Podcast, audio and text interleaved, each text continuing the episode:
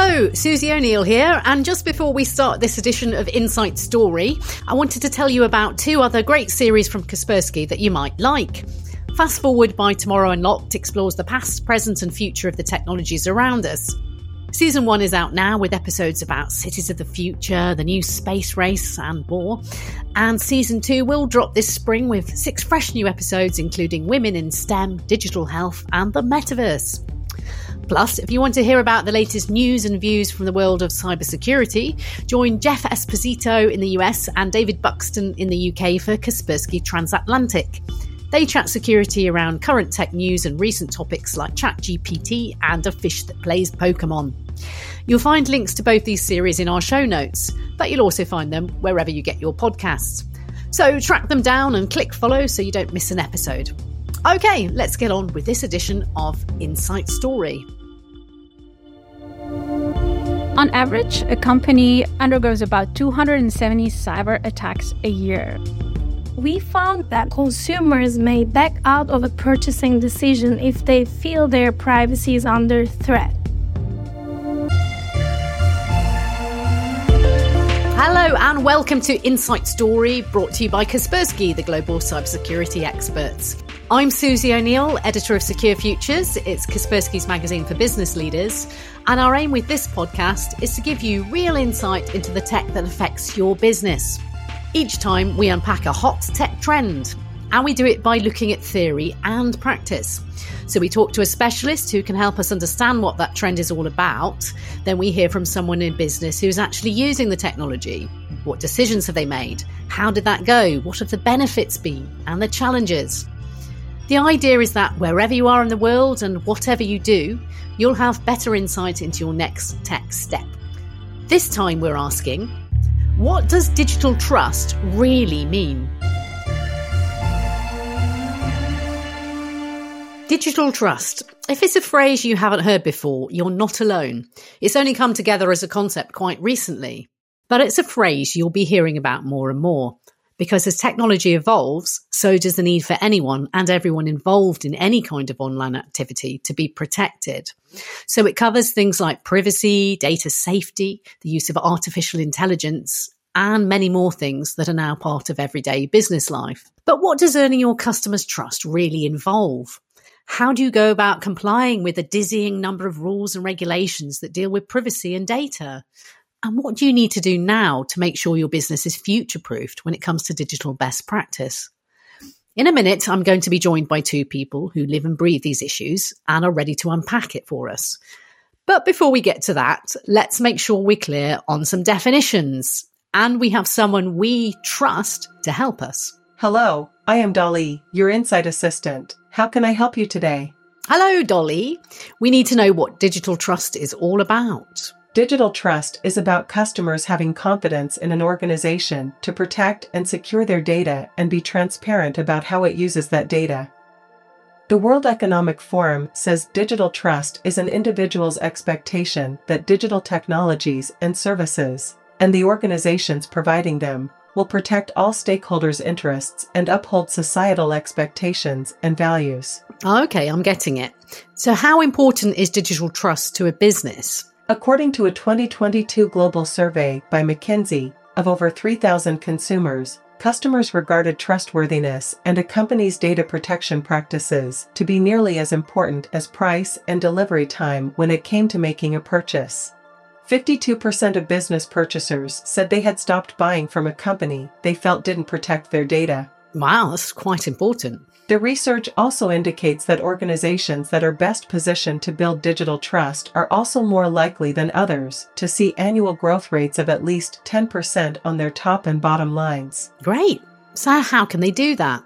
Businesses can invest in the right cybersecurity to protect systems and customer data. But they also need to think about things like transparency, clear communication around data usage, and the ethical use of artificial intelligence. Okay, thank you very much, Dolly.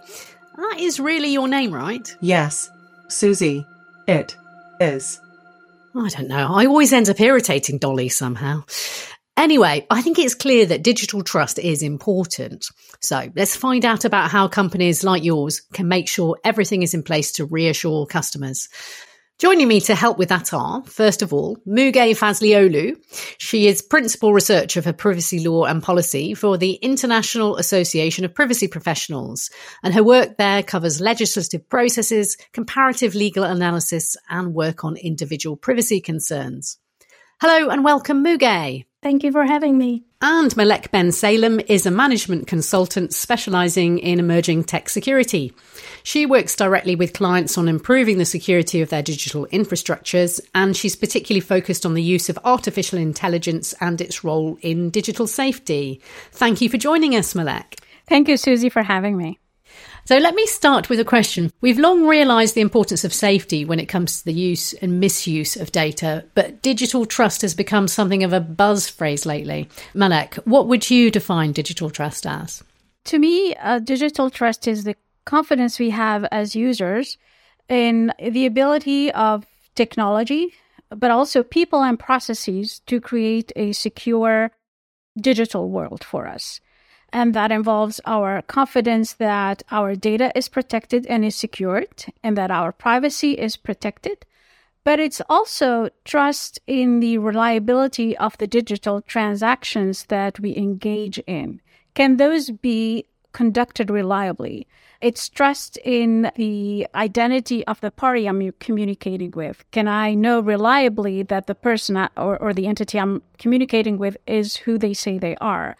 It's trust in the veracity and the integrity of the information that I am receiving as a user or as a consumer. So, certainly, it's about data security, but it's also about reliability, it's about data integrity, and it's about technology, but also about people and processes as well. Wow, that's a rich mix of, of different issues to bring together. So, so Müge, your organisation, the International Association of Privacy Professionals, has just done a survey that focuses on consumers and their attitude to privacy. I'm really interested to know more about that. What is it that people care about, and are they trusting corporations now? Trust is a notoriously difficult concept to pin down. The idea of trust is tied to a personal relationship we have with our data itself. And so our trust in situations where we may or may not share data depends on so many contextual variables. Perceptions about the party we are sharing it with, about the value of the data to them, its value to us, a judgment about the sensitivity of the data, which is tied to what might happen if that data were revealed. So, consumer awareness is an important consideration. I think things are different now in that privacy has moved from a concern just in people's minds to a concern that they know how to act upon and are willing to act upon. So we found out that many people actually do take steps to protect their privacy.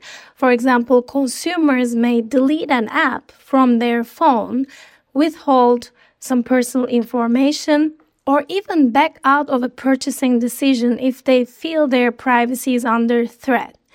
Consumers are more attuned to privacy in that it is one of the factors, along with the quality, price, etc., that they will consider when deciding which products and services to buy. And privacy is an even more pronounced uh, consideration for certain information sensitive or potentially intrusive industries. For example, when choosing a web browser or smart home device, we are seeing uh, some big brands featuring privacy related messaging in their advertising and marketing.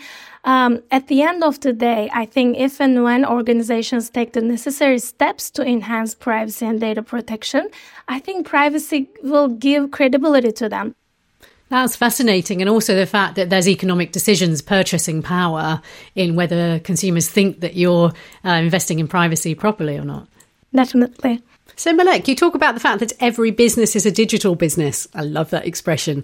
Um, but the point being is that no one can really ignore this anymore, can they? So, where do you think businesses should start if they're trying to improve their trust profile? To get started with building trust, you need to start with the idea of building a secure infrastructure and allowing for secure transactions. To do that, you need to have obviously a cybersecurity strategy. You need to have the proper governance in place. You need to hire the right talent. And I would add to that more importantly, you need to be transparent. You need to tell your customers where do you stand with cybersecurity, have the right policies in place, and share them with your customers and with your investors and shareholders. Demonstrate your commitment to your policies and you can therefore earn the trust of your um, customers and shareholders as well. So it goes really full circle between the consumers, shareholders, board, and policy. Everybody needs to be on the same page with understanding your commitments.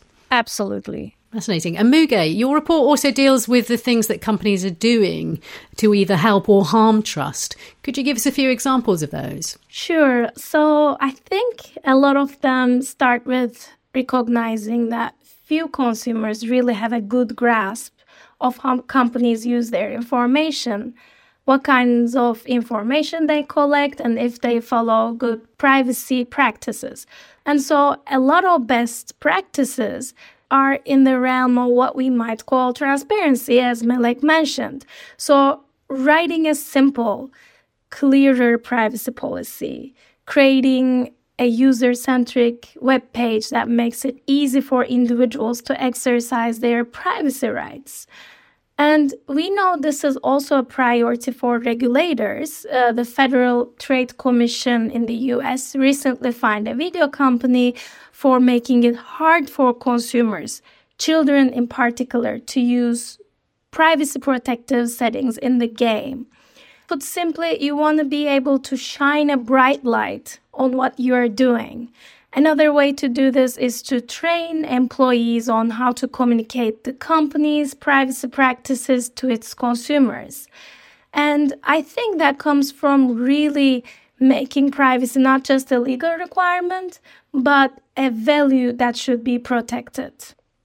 Another related area is the handling of data breaches, being unprepared for a data breach when it happens, or responding slowly will come with the additional loss of consumer loyalty. So, putting in place that incident response planning for the inevitability, because we do say it's impossible to avoid a, a data breach now, it's about how you plan. Exactly. Companies need to be prepared to act quickly in these events. And Malek, to quote another survey, a recent McKinsey report said 70% of people trust companies to protect their privacy. But then the report concluded that most companies aren't putting themselves in a position to live up to the consumer's expectations. Do you agree with that? Yeah, absolutely. On average, a company undergoes about 270 cyber attacks a year. On the other hand, they're not investing enough in security. We've surveyed a lot of CEOs and CFOs, and they say that they're not allocating funds adequately. 46% uh, say that their security budgets are lacking, preventing them from realizing the cybersecurity objectives. We find that the budgets have increased. Uh, security budgets are about 15% now of overall IT budgets. But what's missing is that they're not allocated properly to bring about the right outcomes that CFOs and CEOs would like to see. So I think there needs to be work obviously around budgeting, but also around defining the right cybersecurity strategy for these organizations. What about uh, gold standards? Are there any companies that stand out? Yeah, absolutely. I think a couple of companies do stand out. For instance, Apple, in its way of using privacy preserving technology to train AI systems on mobile phones.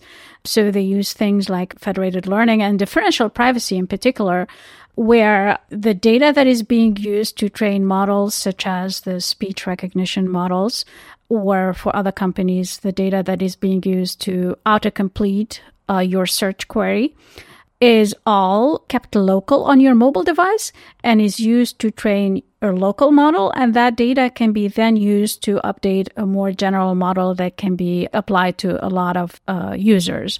So in that sense, your data is not being shared, is not uploaded to the cloud. It stays local, but it's being leveraged to improve the AI models that are used for speech recognition or autocomplete even though that's nascent technology, I think there are leading companies that are adopting that technology to improve their customers' privacy.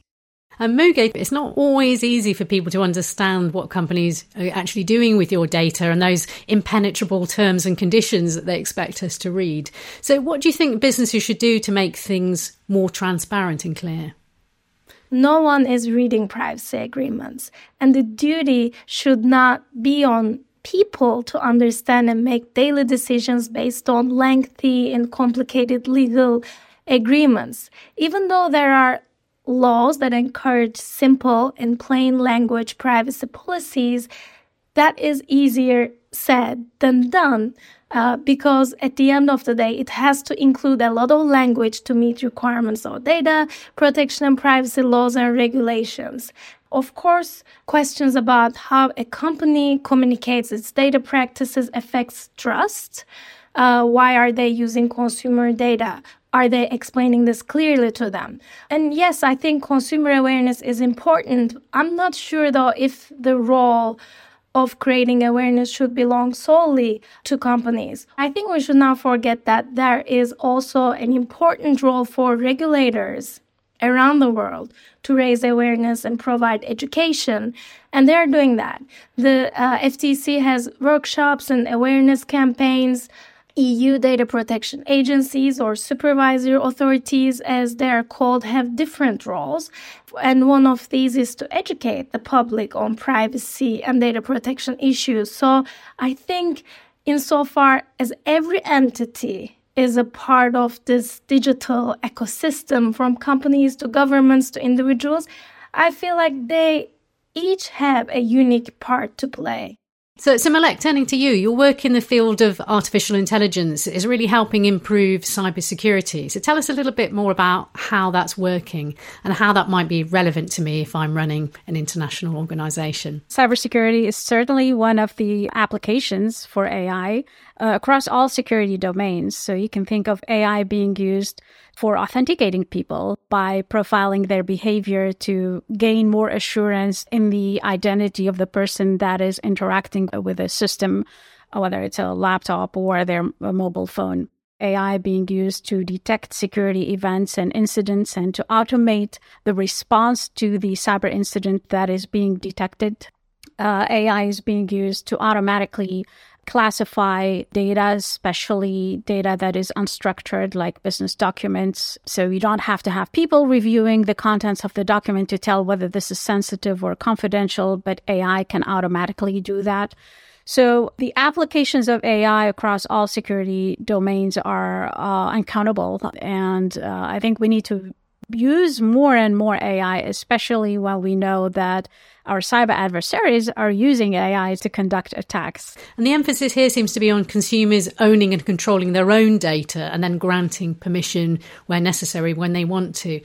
Practically, how do you go about doing that? I think we're at the verge of uh, emerging new technologies that would help us enable consumers to own their data through distributed digital identities that uh, are enabled by blockchain technologies, for instance.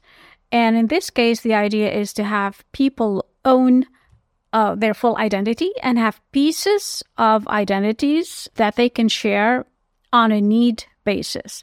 So, for instance, if, you know, I'm trying to purchase something that requires me to be 21 years of age, then all I need to share is just a proof that I'm over 21 and not share my full identity with my uh, birth date, etc. Is that what we call zero trust principles, where you just uh, let people have access to the information they need? Uh, certainly, this aligns with zero trust principles. We are seeing zero trust being deployed today. So, even though we don't have Web3, the idea here is for businesses to allow access to information on a per need basis. So, for their clients or for their own employees who are asking to access a certain file, for instance, or a certain piece of information, that access is only granted after verifying that this is the person who they need they are and that they need that access at that moment. That's what we call zero trust privilege uh, or zero trust principles. Muge, there are many data privacy laws in the world right now. I think you have the exact number. Is that right? Uh, there are about 156 global privacy laws as of today, double the number there were just 10 years ago. So, how do businesses possibly keep up with that? Is it just about following the laws or should they be doing more? A great question. I usually say it's not just about compliance, it's more than that. It should be more than that. And of course, ethically, if they pay attention to privacy issues and consumers' concerns, that's a desirable thing for them to do. Again, I'm biased toward privacy, but I think spending some time thinking about privacy and going beyond the ideal compliance is important for organizations. I don't mean to diminish compliance. Uh, of course, compliance is dynamic, it is ongoing, and it is critical to a business, and there needs to be a constant attention to that. But I think it's also important to consider privacy as a reputational asset and um, a value for many organizations that can be thought of as more than a legal requirement. There are various ways to reach out to consumers from email to digital ads to social media.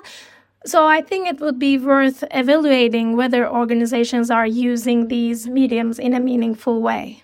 Thank you. And as this show is called Insight Story, we always ask our guests to bring one golden nugget of information that they think organisations should really know and put the top of their board discussions tomorrow about this topic of digital trust. So let's turn to you first, Malek. What's your insight you would like to share with businesses?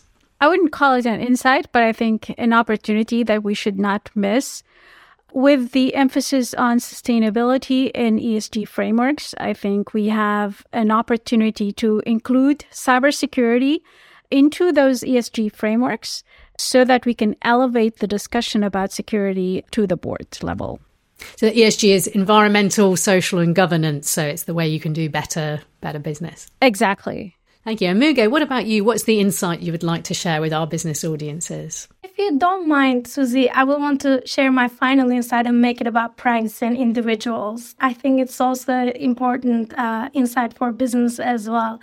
I would keep in mind that all the smart technological products we are using in our daily lives that have lots of different features and process lots of different kinds of information. I would recommend just taking a step back and thinking about how we are using those technologies. And just like companies need to constantly monitor and work toward compliance, we as individuals should regularly monitor our own data sharing and use the privacy features we have available to us. Even simply opting out of some third party data sharing processes. Maybe it isn't too much, but it is your right. And if you don't exercise your rights, they can't become stronger. That will be my insight. Thank you very much, Muge and Malek, for helping us to get to grips with what digital trust is all about. And if you're enjoying our insights, then don't forget that you can read more stories on the topics we cover in Secure Futures. It's Kaspersky's digital magazine about innovative tech for innovative leaders. We've got articles from the Insight Stories series and an interview about data privacy with Cambridge Analytica's whistleblower, how to be cleverer instead of creepy using customer data, and new research about how to build trust in business relationships and virtual teams across different global cultures. You can find the link to Secure Futures in the Insight Story show notes. Of course, having the right cybersecurity measures in place is at the heart of making sure that your customers trust you. So, to give us some more insights into how you do that, I'm joined by Fabio Assolini from our Latin America Great Research Team. Hi, Fabio. Hello, Susie. Uh, tell us, there are many different ways customers can build better trust through cybersecurity. What do you think are some of the main ways? I think one of the main ways is uh, to have transparency. You need to trust the cybersecurity providers you have especially because we are seeing these days a lot of targeted attacks and sometimes abusing the software or the infrastructure provided by a cybersecurity company. So, what ways can vendors become more transparent and show uh, their customers that? Security vendors can be much more transparent when they offer their technologies, their code to be viewed by its customers. That's what we are doing at Kaspersky. We run many transparency centers worldwide, including here in Latin America, where our customers can review our code, review the processes of the updates and so on to check everything is okay. This is very desirable for some government entities. This is very important because you need to trust the security software that you're putting on your network, especially because security software has access to all the assets on your network. So, having an official process like a transparency center or a code review is a starting point. Um, what about the role of employees and getting everyone up to skill with cybersecurity? Here, I think uh, trainings are very important because sometimes a, a very simple phishing attack will be delivered to only one employee. And if this employee are very well trained to spot and to identify this phishing attempt, it will be something very good in, in the point of view of corporate security because sometimes big attacks they start really small. And if you can identify then in the very beginning will be something good when we talk about security Sure. So a small phishing attack can attack the big pond very quickly. Um, what about system access? We're hearing a lot of different things and ideas around that, like zero trust. Do you think that's a solution to, to build trust? Yeah, it, it's a way. The least privilege principle, it's something desirable, but a lot of networks, they need to adapt to these principles. It's a challenge for administrators nowadays. It's not so easy to implement, but I think it is uh, very important to understand how it works and start to prepare corporate networks to work on a least privilege principle. So, we've heard from our experts that securing customer data is critical for building trust. If you're dealing with sensitive data, you need the right level of protection. Kaspersky has many different solutions customized to different industries and needs that can protect against the most advanced threats. For one cybersecurity ecosystem for all your needs, search Kaspersky Enterprise on your smart speakers or check the show notes.